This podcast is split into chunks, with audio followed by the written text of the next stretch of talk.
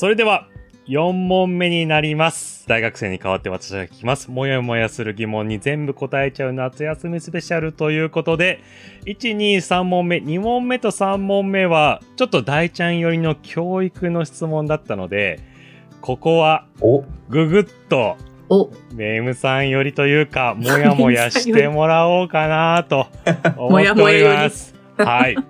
じゃあはい行きますよ。4問目参ります。こちら。大人ってなんで当たり前のことができるんですか？お？深いぞ、深いぞ。どうしよう、こできないんだけど。どうしよう、私できないんだけど。どういうこと？え？これ、二側面あるぞ、これ。わからん。わからない。リスペクト方面なのか、はい、はい、はい。ディスリスペクト方面なのか。これどっちだ？これ聞いてみなきゃわからんぞ、これ。ディスリスペクでトだときないしたら。んですか？じゃないですか？らね。できるんですか？だからね。なんでそんな当たり前のことをやるの？みたいな。あ全ー霊投手好きなんじゃないの？のとか。え、普通だと思ってる普通のことって今普通じゃないんだよ？みたいなメッセージだとしたら高度だね。高度だなるほどそれは高度だね。なるほど。とかで勝手に先読みして、えー、もうちょっとね、可愛いですのであよかったですちょっとあの、可愛い声を聞いてください。じゃあどうぞ。大人ってなんで当たり前のことができるんですか？深い。大人ができる当たり前って何ですか？と、この社会の大人の方々はうん自分のしている仕事があったり、結婚されて子供がいてっていう家庭を持っていたりっていうそういう仕事とか結婚、家庭とか、そういう、なんでしょうね。当たり前のことがなんでできるんだろうみたいな。え まとまらないんす。ですけど。大人になってしまったから、ちょっと、わからないかもしれない。僕もそう思ってたのかな、その、当たり前でやってるなって思える仕事とか、まあ、結婚とかって、すごいなって感じ？大変そうだなって感じで質問してくれたんですか？すごいなですかね。えはい。なんかその自分が今の進路にすごく悩んでいて、っていう中で大人を見て、あこの人たちはこの進路を決めて就職されて、うん今があるんだなって思うと、すごいなって思います。なるほどね。まあ結婚されてる人ってたくさんいるじゃないですか。まあそうですね。なんかでもそれまでに、あの相手を見つけて、あのお付き合いして、で結婚されてっていう過程をなんか当たり前のように乗り越えて、なんでこんなに夫婦が世の中にはたくさんいるんだろうみたいな。その過程ってすごく難しくないですか？難しかったのかな？難しかった。いや、難しかったんだろうな。忘れちゃってんだと思うよ。そうなるほどね。難いや、そう、難しそうに見えますか？そもそも。結婚。なんかこんなにたくさんいるので、うん。難しそうには思わないんですけど、いや、自分がやるとなると難しいですね。そうよね。まあしたことないからね。はい、はいそうです。そっか。なんかこの前、そのおじいちゃんとおばあちゃんみたいな夫婦の方を見かけて、うん。待ち合わせをされてたんですよ、その二人が。旦那さんはい。の方が、その奥さんに、うわっと驚かせて、おあ、びっくりした、やだ、みたいなやりとりをされてて、あ、かわいい。なんか、可愛い、素敵だなって思ってて見てましたね。じゃあ、そんな夫婦におじいちゃんおばあちゃんになっても、なりたいな、という感じ？なりたいですね。えー、なんか、忘れてた。忘れてました忘。れてた。すごいことですよ。すごいこと。いや、そう、まあでもそうだよね。はい。という感じでした。私もそんなおじいちゃんのおばあちゃんになりたい。なりたいっすよね。わかるわかる。めっちゃなりたい。かわいい。はいというわけで、仕事があって仕事してたりとか、結婚して子供がいて、そんな大人の当たり前のことができるって、なんかすごくないですか？結婚してる夫婦はたくさんいるけど、私はできるのかな？いや、私結婚する前には誰かと出会わないといけないしな、とか、いろんな悩みがある女の子でしたけれども、ちなみにですね、このいろんなお話をしました。これちょっと 聞きたくなっちゃったんで、いろいろ、ここのにないこともいろいろ聞いたんですけど、もしも結婚後の自分がタイムスリップしてきたら、まずなんて聞きますかって聞いたんですけど、え、なんで結婚できたのってまあまず聞きたいと。で、あの、向こうはなんて答えるって質問したしたら、いい人がいたんだよ、と答えてくれるそうです。大変可愛かったです。はい。つぼけいさん楽しそうでしたよね。楽しかったです。はい。とても楽しかった。インタビューが10分ぐらい話してました。ということですか。じゃあ、メイムさんから聞いちゃいましょうかね。当たり前って何ですか？そもそもね。そもそも。確かにそうだよね。そもそもですよ。そもそも。私今、当たり前っていう言葉の意味を調べたくってすごい辞書探してる。当たり前っていう言葉がうん当たり前に使われてるんですけど、うんうん。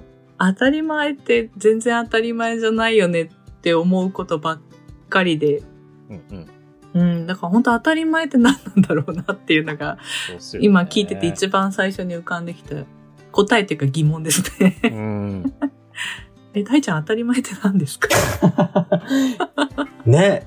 当たり前がさ、当たり前じゃなかったって気づいたっていうさ、最近じゃない、うん世界的に。いや、本当にあ、特にね、コロナ禍なんか、もうまさにね、世界的にね当たり前の日常は当たり前なんかじゃなかったっていう感じの日々でしたよね。そうね。だから当たり前が今わからなくなってきてしまった僕にとって、何も言えねえみたいな。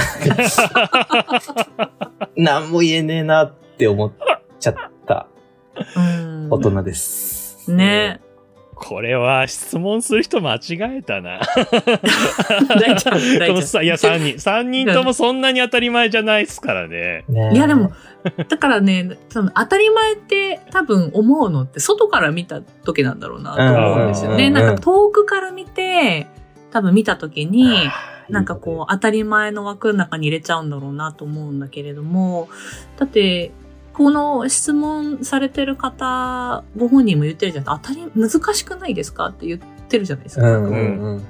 その、なんか結婚一つするにしても、みたいな。それ本当にその通りだと思ってて、多分全員みんな大変な思いをして今に至ってるんじゃないかなと思って。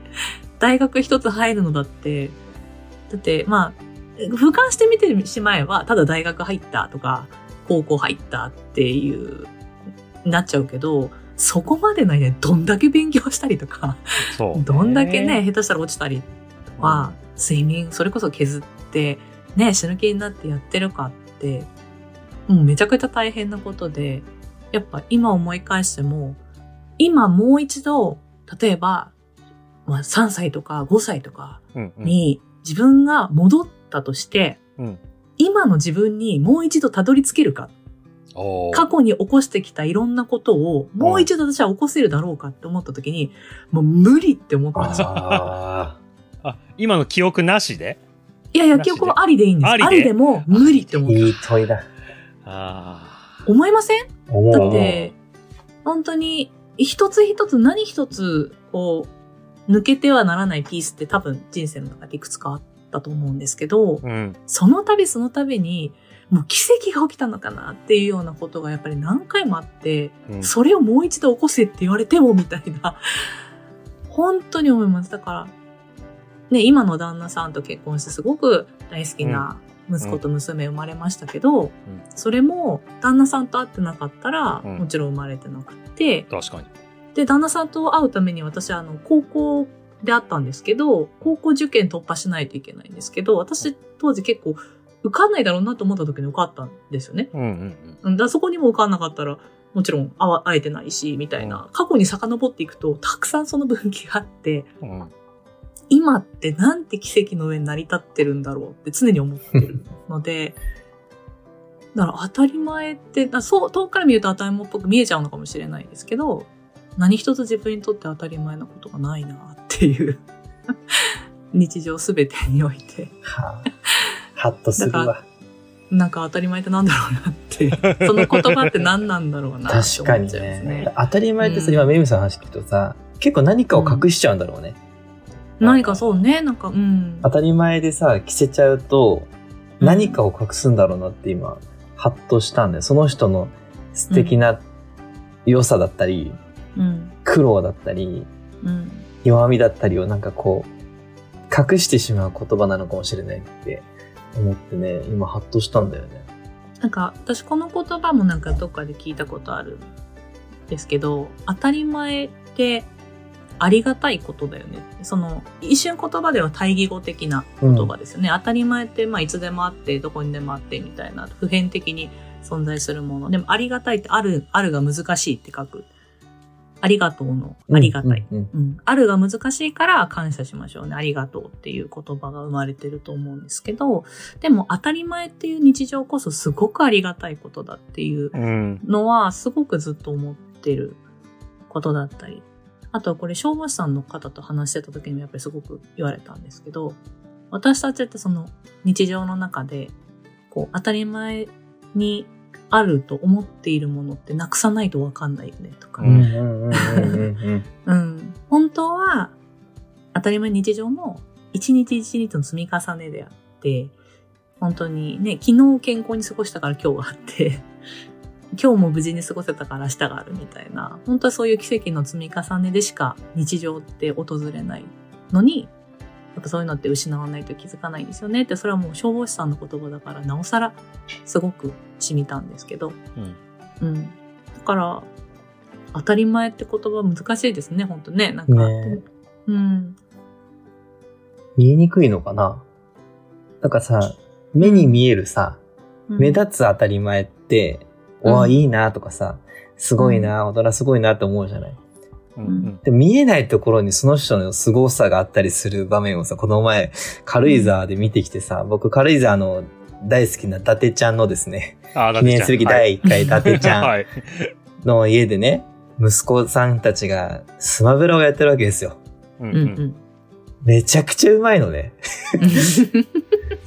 なんだこれはって言って、大人より全然できるじゃないかって。まあ、あえて比較したらそうなるわけじゃないですか。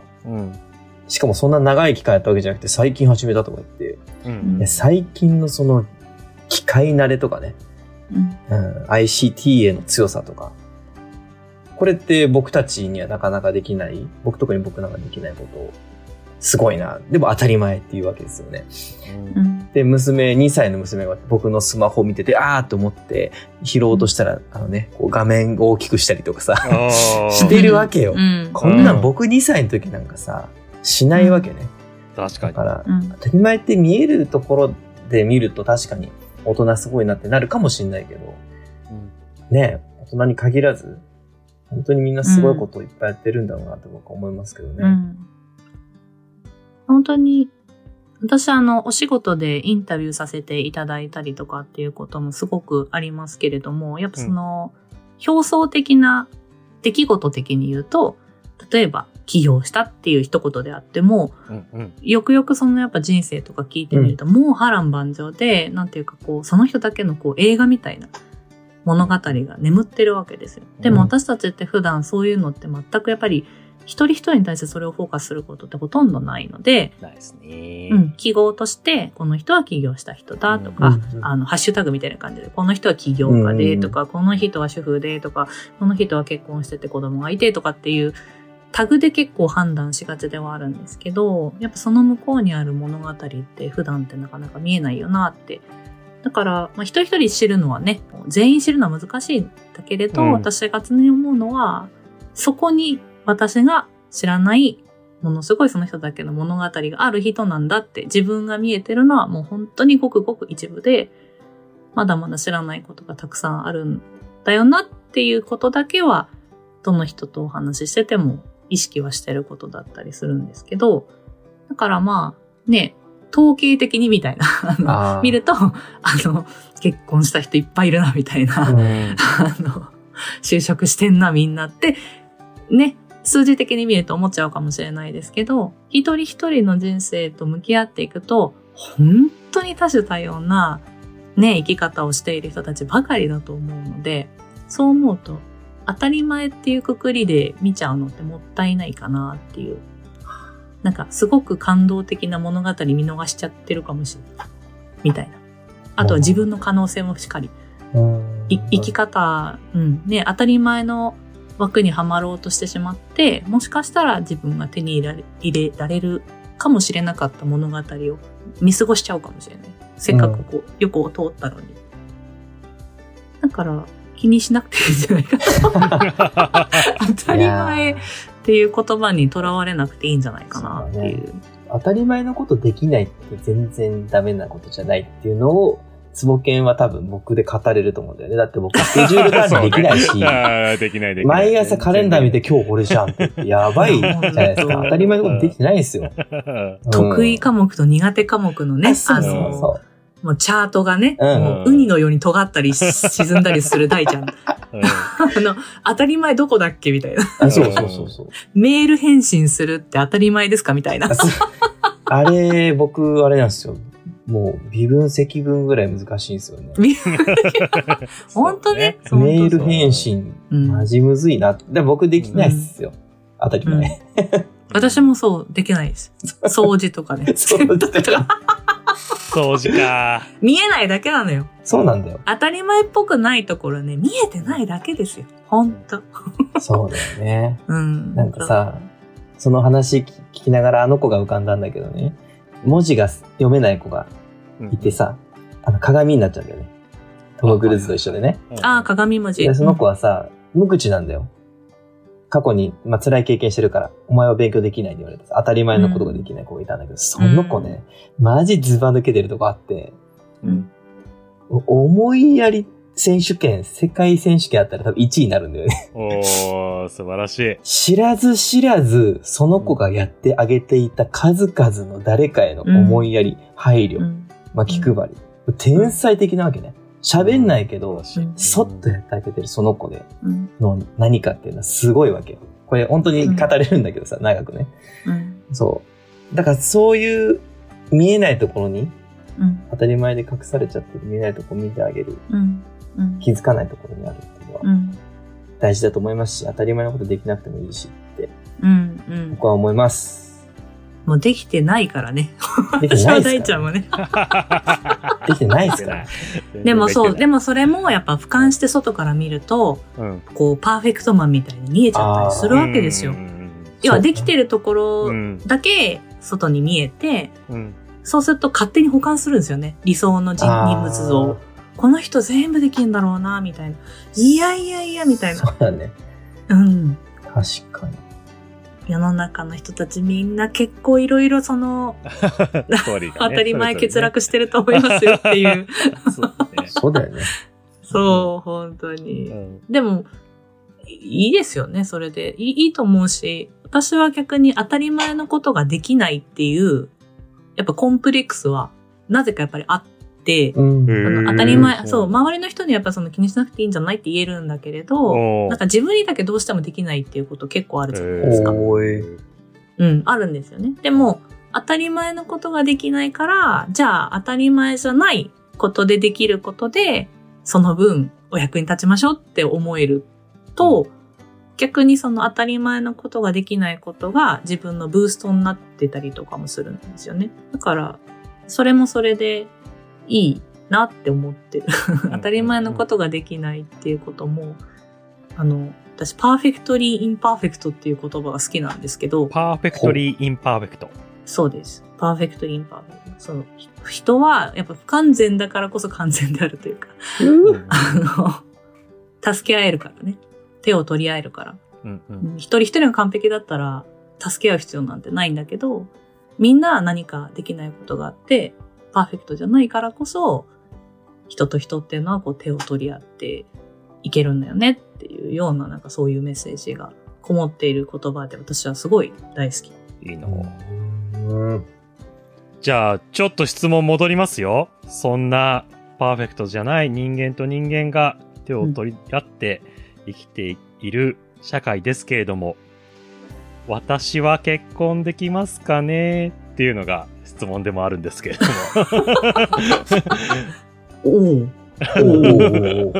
結婚できるかなっていうところでいくとう、ん正直わかんないですけど。そうよね。ただ、あの、どういうふうに生きたいかっていう自分の未来に対しての想像をして、日頃から人とこう触れ合っていくのはすごいいいことだとは思います。だからやっぱり結婚したいと思うんだったら、それでもいいと思うし、うん。でももしかしたら生きていく中で、いろんな人との出会いの中で、結婚ではない形の生き方っていうものに憧れを持つ瞬間も来るかもしれないし、だから常にいろんな人に出会って、自分の人生の幅を広げるために出会って、その時その時に描く未来を描きながら今を生きていかれたら素敵なのではと思ってます。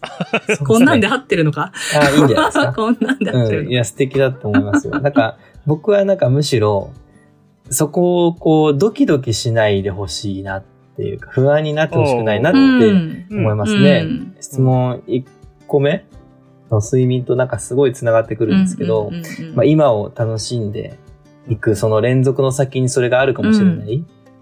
でそんな可能性を楽しむっていううんところでいいと思います。僕、絶対結婚しねえって、僕の地元の友達がこれ聞いてたら、あいつなんで結婚したのってなってると思うんですよ。あいつ、絶対俺結婚しねえし、とか言ってたんですよ、僕。僕？僕言ってたの？はい。しかも、大ちゃんが？しかもしかもねいやもう教員だけは絶対結婚しないとか同業なんてもう、そんなとか言ってたやつが、先生と結婚してるよっ。してとるわ。うんだからもうその時にさ、それをゴールにしてたらなんかすごい息苦しかったと思うんだけど、うん別になんか今は楽しんでて、結果的にそうなったらそうなったら楽しいわ、みたいなうん感じで。あ、本当にそうですよねゴールじゃないもんね。その描いてる未来がゴールじゃないからねそう。いうことです。もう、おまけのように。おまけに出るんですよ。ほんで今のおまけが未来です。あ、そうです。本当そう。本当に。そうなんだよね。今の積み重ね。なんか、三尾さんも言ってるよね。うん。なんかね。今のおまけが未来いいなそうだよ。うん、本当にそんな感じじゃないですか。なんかこうね、ギフト的にこうん。うんうん。う、わーみたいな。全部起こってることラッキーみたいな。そうそうそうそうそう。そうよ。素晴らしい。うん。まあ、学生さんまだ若いですからね。うん。み未来のいろんな可能性を見て、うんああ、ああいう風になれるかなとかって思って、こう、うん。自分はダメかなとかって思っちゃうこともあると思いますけども、うん。今のおまけが未来で、うん行ってみましょうということで、よろしいですかね。はい。はい。はい。どうもありがとうございました。ありがとうございました。ありがとうございました。素敵な未来を。素敵な未来を。素敵な未来を。